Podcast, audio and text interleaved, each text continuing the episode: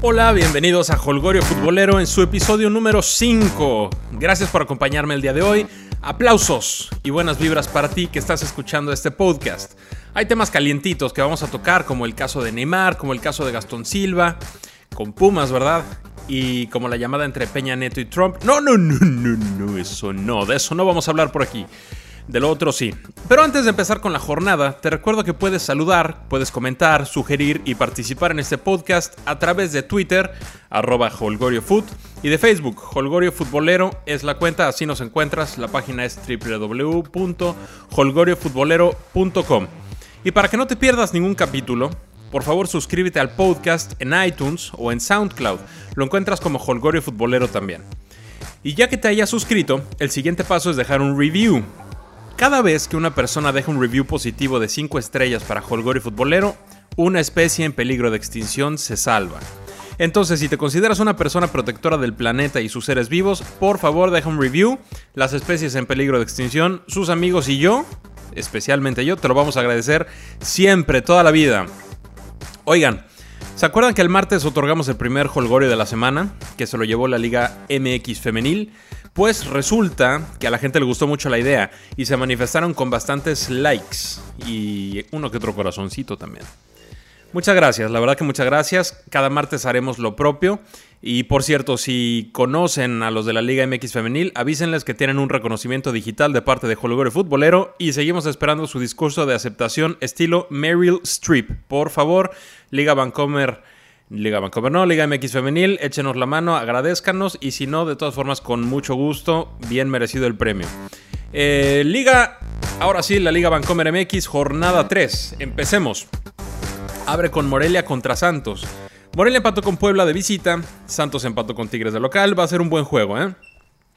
El Morelia está más tranquilo porque su crack goleador su sensei, Raúl Ruiz Díaz, se va a quedar en el equipo. Y cuando tu jugador más importante dice que se queda, eso motiva al grupo definitivamente.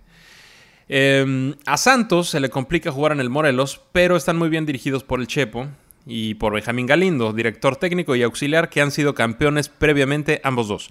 Ni Monarcas ni Santos han ganado en el torneo y a mí me parece que seguirán sin ganar. Me late que va a ser un empatito, un empate entretenido con goles.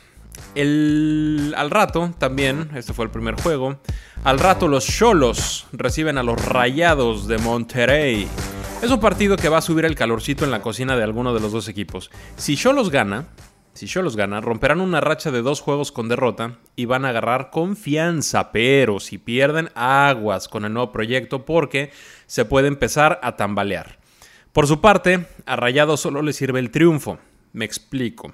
Ya sé, es jornada 3. ¿De qué estoy hablando? Te explico. Tienen uno de los dos planteles, a mi forma de ver, uno de los dos planteles más poderosos de, toda la liga. Tienen una de las mejores aficiones, pero también una de las más exigentes porque saben de qué es capaz el equipo. El primer juego lo empataron de visita, el segundo lo ganaron 1-0, cuando la gente esperaba al menos que metieran 3 contra Veracruz. Entonces, si ahora pierden con Cholos, que parecería de nuevo un rival a modo para Rayados, la gente va a empezar a pedir cabezas con más fuerza porque llevan un buen rato a, disgusto. Eh, pronóstico reservado para este juego. Vamos a ver qué tal le va a Cholos, qué tal le va a Rayados. Ya el sabadito, Lobos WAP contra Pachuca. Vamos a ver de qué están hechos los Lobos. Bueno, no, no vamos a ver nada, ¿verdad? Porque no habrá transmisión de televisión todavía. Pero el punto es que será una prueba complicadísima para los Lobos WAP tal vez la más complicada que han tenido hasta ahora. Pachuca ha perdido con Pumas y con América, y dudo muchísimo que se aviente una tercera derrota en fila. Alonso tiene más callo que Rafa Puente, y Pachuca yo creo que tiene mejores jugadores. Pero no siempre gana el que tiene mejores jugadores. El tema es que Lobos está jugando mucho mejor, Lobos está entusiasmado, Lobos está motivado y Lobos está haciendo las cosas bastante bien. Eh, lástima que no hay transmisión, pinta para hacer un muy buen juego. Yo vuelvo a poner un empate por aquí. Siguiente juego, sabadito. Tigres, Tigres contra los Gallos Blancos del Querétaro de Jimmy Lozano. Tigres recupera Ismael Sosa y con eso suma otro dolor de cabeza para el rival en turno. Querétaro, yo pienso que va a salir a que no le hagan gol. Y bueno, aquí es importante porque hay sabios y filósofos del fútbol que aseguran que cuando un equipo sale a no perder, normalmente pierde. Y eso es falso de toda falsedad. Hay muchísimos equipos que sacan puntos jugando de esa forma. ¿Quieren ejemplos? Jamaica contra México en la Copa Oro, Querétaro contra América en la jornada 1, Independiente del Valle contra Pumas en Libertadores, eh, todos los partidos del hexagonal anterior que se jugaron en el Azteca, la mayoría de las derrotas del Barça y del Real Madrid en la liga. Entonces, cuando un equipo no puede competir de tú a tú, tiene que hacerse compacto y tiene que estar atento todo el juego, sobre todo cuando van al ataque. Yo pienso que eso es lo que va a intentar hacer el Querétaro y es una estrategia completamente válida. Mi pronóstico, pues me voy con la fácil, yo pienso que gana Tigres. Eh, luego sigue el León contra Cruz Azul, partido nostálgico para toda la afición cementera, para todos los de la máquina, porque en ese estadio, hace casi 20 años, levantaron el título de liga por última, última, última vez, la más reciente. Y luego se les ha esfumado como bastantes, como 5 o 6 veces más. Torrente y el León tienen nuevo defensa, se llama Andrés Mosquero, es un colombiano de 27 años que llega del Independiente de Medellín y vive su primera aventura fuera de Colombia. Supongo que Mosquera fortalecerá la defensa del León, que ha sido masacrada 3-0 y 3-0 en los últimos juegos que han disputado. Entonces, bueno, será solución para León en los siguientes partidos. Puede ser que sí, difícilmente va a jugar el sábado. El Cruz Azul lo está haciendo bien, traen la baja de Alderete por expulsión. Méndez al parecer ha caído bien en el equipo, este español ha, caído bastante bien y yo creo que va a hacer varios goles en el torneo. Solamente le pediría a Edgar Méndez una cosa. es más, le voy a hablar de tú porque estoy seguro que Edgar Méndez es un crack y escucha este podcast. Mi estimado Edgar, bienvenido a México, espero que te esté gustando el país y su gente. Juegas muy bien y deseo que te vaya muy muy bien con Cruz Azul. Además de mis buenos deseos, quiero pedirte, por favor, que dejes de visitar el pasto tan seguido pidiendo faltitas. Y si te alarman de jamón, compadre, pues aguanta vara y si el armas de jamón de vuelta, ¿verdad? Mides 1,87, pesas 80 kilos. No inventes que con un empujoncito te van a mandar al pasto. Los árbitros ven los juegos, los árbitros se preparan y los árbitros ponen etiquetas. Que no te pongan etiquetas a ti porque no te las quitas nunca jamás en la vida. Pregúntale a Sambu, ¿ok? Entonces, mis buenos deseos, mis buenas vibras para ti, que te vaya muy bien de maravilla contra todos menos contra Pumas. Y, bueno, yo pienso que vas a hacer bastantes, bastantes goles. Si fuera Quiniela, yo le pondría, yo le pondría triple. Le pondría triple. León no creo que vuelva a perder. Cruz Azul no está jugando nada mal. Entonces, yo creo que, yo creo que un, un triple. Puede ganar el que sea, pueden empatar. Vamos a ver qué tal. Normalmente son juegos bastante buenos. Para el siguiente partido, por favor, todos de pie, fuera gorras, América contra Pumas, clásico capitalino. ¿Cómo hay? Díganme si no. ¿Cómo hay quien se corta las venas con galletitas de animalitos diciendo, no, que Chivas América es el clásico más grande? No, compadre, porque sé que Rayados y Tigres es más pasional, güey. O no, estás bien loco, el clásico joven se juega con más intensidad, pues. ¿No? Terribles mis acentos. El, alguien se le ocurrió llamar, o sea, ¿a qué hemos llegado? Alguien se le ocurrió llamar al América Morelia el clásico de periférico, ¿se acuerdan? No invente jaladas por piedad, dejemos de ser ociosos, que la ociosidad es la madre de todos los vicios. Para mí, para mí, Pumas América es más intenso, llamativo, espectacular y pasional porque le voy a Pumas, obviamente. Si le preguntas al del Atlas, te va a decir que Atlas Chivas. Si le preguntas al de Lobos, te va a decir que Lobos contra Puebla. Entonces, son partidos diferentes, son partidos que el jugador y que la afición viven de manera distinta, pero eso de ponerlos en un ranking de cuál es más y cuál es menos, por favor. Si sale alguna encuesta en redes preguntando por la relevancia y la preferencia de los clásicos, por favor, repórtenla como material susceptible, como spam, como contenido discriminatorio o como que atentan contra su vida. Por favor, motivemos, motivemos a estas personas que hagan buen periodismo. Bueno, ya ven cuánto tiempo hablé del juego sin decir nada de Pumas, ¿verdad? es, que, es que no quiero decir nada de Pumas. Bueno, no, sí quiero. La verdad es que este juego me da mucha precaución por dos razones. La primera, la primera porque mis Pumas vienen jugando bastante, bastante irregular, ¿verdad? Bastante chafaldrana. Incluso contra Celaya a mitad de semana en la Copa, Quintana se aventó un golazazazo si no perdemos. Entonces, no vienen jugando bien. Y la segunda, la segunda razón, es que si pierde Pumas de mala forma, la presión va a estar a todo lo que da. A todo lo que da contra Palencia, contra algunos, contra algunos canteranos, van, a empezar a tocar algunos, algunos alcobas, algunos nicos. entonces, eh, un equipo presionado no siempre se recupera, no siempre se recupera y la directiva presionada y, y, si empiezan a caer mal los resultados, sobre todo contra América, puede no ser la mejor opción para que Pumas se levante. Entonces, bueno, deseo que Pumas Deseo que Pumas gane. Tiene jugadores para hacerlo. Tiene jugadores que si encuentran su mejor nivel, por supuesto que le pueden competir a cualquier equipo de la liga. Eh, por supuesto que al América. Pero el pronóstico imparcial es opuesto. El pronóstico imparcial yo pienso que puede ganar el América. Y yo pienso que, yo pienso que Pumas se puede llevar un susto bastante grande. Con decirte que José, que es mi jardinero, José y yo siempre apostamos unas chelas, ¿no? Siempre apostamos un 12 de coronas, porque le gustan las coronas. Cuando juega Pumas América, hay apuesta entre José y su seguro servidor. Bueno, ayer José me dijo que, pues, de, a cómo, que las chelas, que Pumas América, que es tradición. Y yo le decía, pues, pero es que, pero es que qué necesidad, ¿verdad? No, no me late apostar eh, a Pumas y menos contra América. Pero ándale, siempre apostamos. Es más, te doy el empate. dije, bueno, pues no creo que pase mucho, ¿verdad? Si perdemos. Pero bueno, eh, puede ganar América. Si gana Puma se va a levantar, estoy completamente seguro.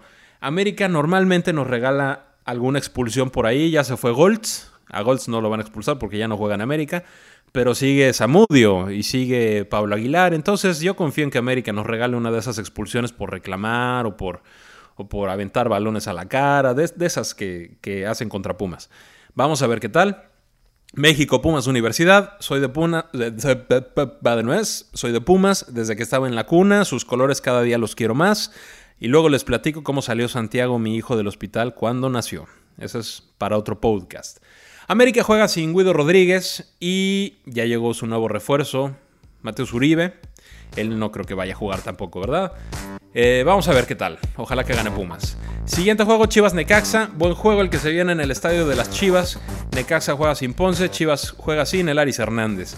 Yo creo que Chivas gana su primer juego del torneo y corta la racha de Necaxa de dos triunfos al hilo. Vamos a ver qué tal les va. Y ya para el domingo juega Toluca contra Atlas. Vamos a ver si el Atlas puede seguir con el paso ganador. Tiene enfrente un equipo muy fuerte y jugar en Toluca pesa. Los Diablos Rojos tienen a Tala Talavera fuera durante seis meses y pondrán a Luis García en su lugar. Ya no es tan chavo como muchos piensan, tiene 24 años y medio y en el fútbol esa edad te da un poquito de, bueno, te da bastante agilidad y te da cierta madurez también. Ya, ya no tienes 20, ya te han pasado cosas, ya has convivido con jugadores, ya has estado en concentraciones, entonces te da cierta madurez. Neymar, por ejemplo, tiene 25 años, apenas unos meses más que Luis García. Eh, ahorita hablamos de Neymar también, ahorita le toca a Neymar.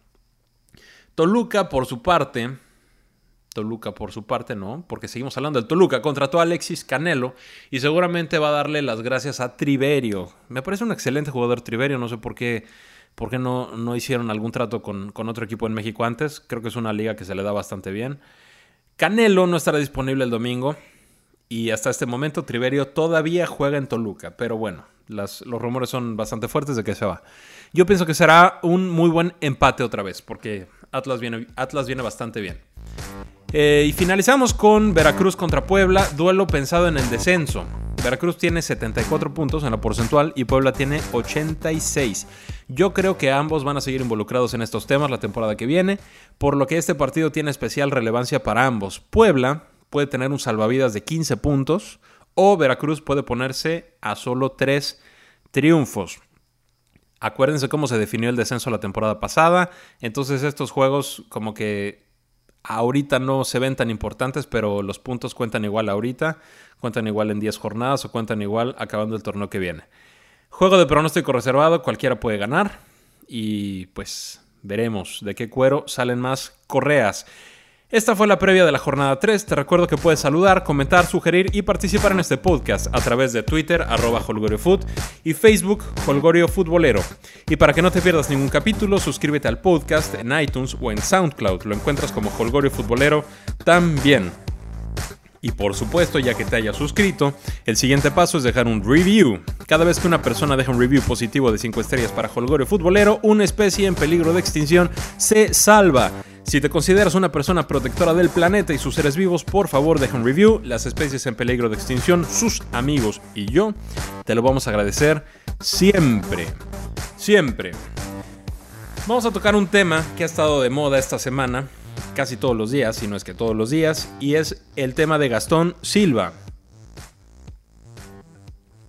Pumas, Pumas, anunció con bombo y platillo la contratación de Gastón Silva, defensa charrúa, procedente del Torino, que jugaba en Granada. Igual lo hizo Torino, dueño de la carta del jugador. Se llegó a un acuerdo entre clubes, Silva aceptó la propuesta laboral que Pumas le ofreció, se tramitó su visa de trabajo y al final Gastón Silva dijo que siempre no y que prefería fichar con Independiente. Para mí es muy fácil esta situación, es bastante clara. Punto número uno. El jugador, llámese Gastón Silva o llámese Neymar o llámese quien sea, puede revisar todas las opciones que tiene disponibles y fichar con quien más le convenga a sus intereses económicos, profesionales, de esparcimiento o familiares. El jugador puede fichar con quien le convenga. Eso es indiscutible. Punto número 2. En el momento que Gastón Silva dice le entro, firma la aceptación de la propuesta laboral, acepta el trámite para la visa de trabajo y existe el arreglo firmado entre clubes, en ese momento, aunque falte la firma del contrato laboral, que dicho sea de paso se firma en México después de pasar los exámenes médicos, en ese momento está legalmente atado a Pumas, ¿no? O sea, ¿qué más quieres? Punto número 3. Si Silva, si Gastón Silva cambió de parecer, debió comunicárselo a Pumas inmediatamente y negociar una salida amistosa. En cambio, en vez de volar a México con el boleto que Pumas compró para él y para su mamá, voló a Argentina para hacer exámenes médicos con Independiente y no le avisó a nadie, ¿verdad? Punto número 4. Pumas asegura tener los documentos firmados por Silva. Algunos diarios especializados, como Record, aseguran que efectivamente existen estos documentos. También Televisa dice que existen. Siguiente punto, 5. Pumas ya no quiere a Silva y por lo que dicen se iniciarán acciones legales. Y yo creo que sí, yo creo que por algo, por algo Silva no ha firmado con Independiente, lleva entrenando algunos días por allá y lleva dando eh, pues algunas declaraciones en redes sociales y alebrestando el, el gallinero por allá, pero por algo no ha firmado con Independiente. Independiente tampoco es tonto. Ahora, punto número 6. Silva dice que la firma de su aceptación de la oferta laboral es de alguien que conoce pero que no lo representa. Al parecer, dicen, al parecer, es de su mamá, que es su representante. Entonces, ¿es su representante o no es su representante? ¿Quién sabe? Está bastante enredado esto. Con la información que he escuchado, lo que han publicado ambas partes y la falta de contrato con Independiente, me hace suponer que Pumas tiene razón y que Silva no supo cómo manejar desde un principio su situación. No digo que Silva sea malo, no digo que sea un ventajoso, no digo que, haya querido sacar provecho, como dicen algunos. Algunos adivinos de los medios aseguran que Silva utilizó a Pumas para tener un mejor contrato con Independiente. Otros en Argentina dicen que no hay nada de nada. Se dice también que Torino le ofreció a Pumas 100 mil dólares para olvidarse del tema. Entonces la realidad es que Pumas está dolido por las formas y porque ¿de dónde sacas a un defensa a estas alturas, no? Que además te llene el ojo, que sea joven, que sea seleccionado y que te cueste, en términos del mundo eh, futbolero, que te cueste 2 millones de dólares, ¿no? Para la Liga MX, pues tampoco es una cantidad desorbitante y para el fútbol mundial mucho menos. Me parecía un buen trato. Eh, Gastón Silva me parece que se cerró las puertas en México, igual que todos los representados por Gerardo Rabaida, que funge como agente de Silva, aquel que fue portero, buen portero de Puebla, ahora es, ahora es agente de Silva. Como les decía, yo no creo que Silva haya actuado de mala fe, yo soy una persona que piensa que, que, que, cree en la bondad, ¿verdad? Que cree que las personas actúan bien y que de repente meten la pata y se van enredando solos. Creo que este es el caso de Gastón Silva. Tan fácil hubiera sido hablar con Pumas, tan fácil hubiera sido decir, cómo, lo echamos para atrás porque no me parece, porque me ofrecen más, porque el, director técnico de la selección uruguaya me está recomendando esto. Eh, hablando se entiende la gente, Silva no lo hizo y por el contrario está despotricando. Yo pienso que el cuate, a menos que llegue un acuerdo que a Pumas, que tienen la sartén por el mango, le convenga, se va a quedar sin jugar un buen rato. Triste historia, veremos en qué acaba. Y ya que estamos hablando de fichajes, Vamos a pasar al caso Neymar. Se pagaron 222 millones de dólares y Neymar es libre y Neymar fichó con el Paris Saint Germain. Ya lo presentaron. Hay opiniones encontradas con Neymar porque duele que se haya ido y es la verdad. Guardando las debidas proporciones, Yo recuerdo cuando el Kikín Fonseca fichó con Cruz Azul. Bueno, sentí como si una novia me hubiera puesto el cuerno gachamente. Hace no mucho, y en circunstancias distintas, también Ismael Sosa se fue de Tigres y dolió mucho, pero ahí explicaron que era por falta de billete. Entonces, bueno, tiene alguna justificación. Los únicos equipos profesionales, los únicos por los que gozo y por los que sufro, son los Pumas, el Barcelona y la selección mexicana. Punto final se acabó. No le voy a ningún otro equipo, no soy de los que tiene un equipo en, en Italia y en Alemania y en España y en Argentina y en, Guatemala. No, no, no. Yo le voy a Pumas Barça y por supuesto que a la, que a la selección.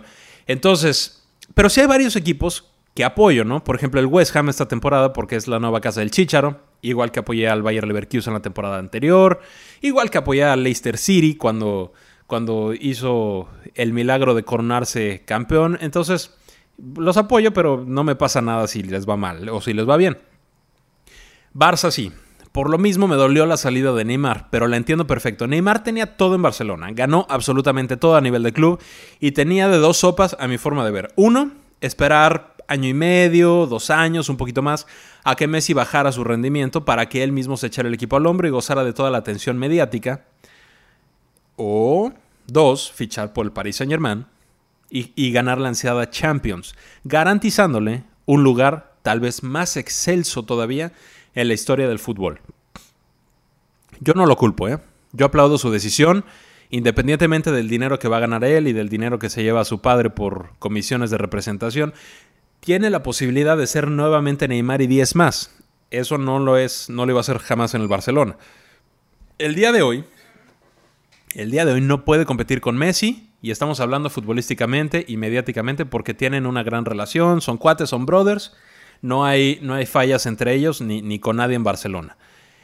Pero futbolísticamente y mediáticamente, pues tienes a Messi. Y Neymar quiere llevar un equipo a la gloria y el Paris Saint Germain es el equipo ideal para hacerlo. El Barcelona lo va a extrañar porque no existe otro jugador en el mundo con sus características, pero el lado amable de todo esto es que ahora el Barcelona tiene 222 millones, más lo que ya pensaban gastar, para reforzar en serio al equipo. Berratti no debe ser problema, Coutinho no debe ser problema, Dybala no debe ser problema y todavía quedaría dinerito para dos jugadores de, pues de buen nivel, ¿eh? De buen nivel.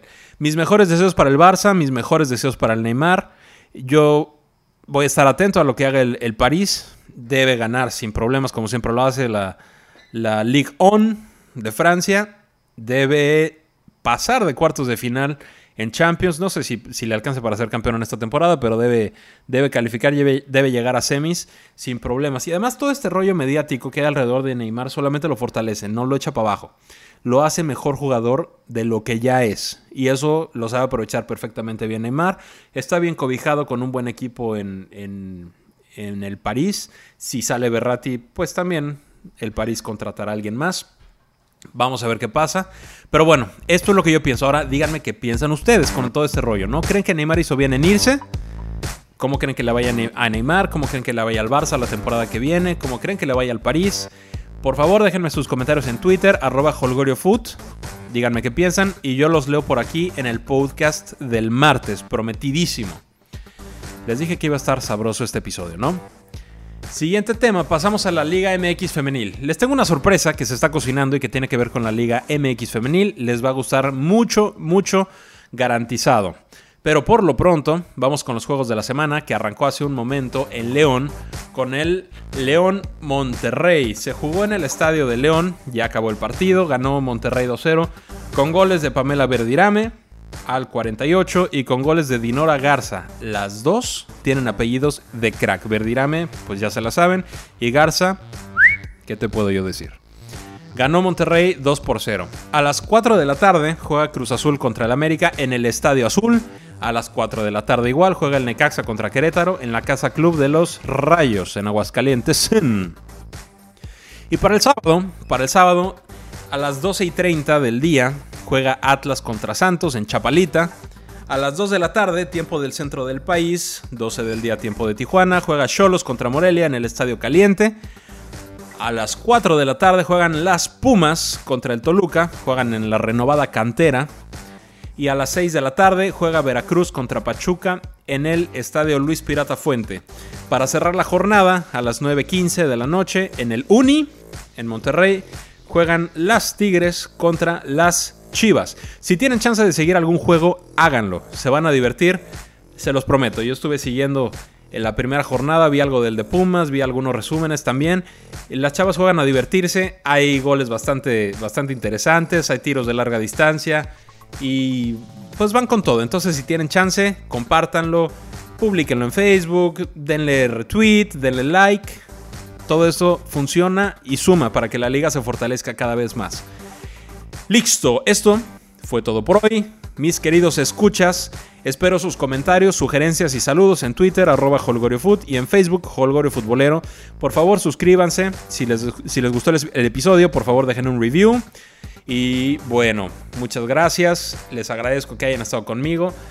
Diviértanse en su fin de semana.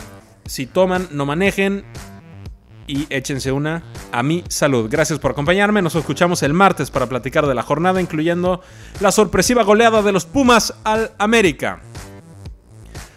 Hasta pronto.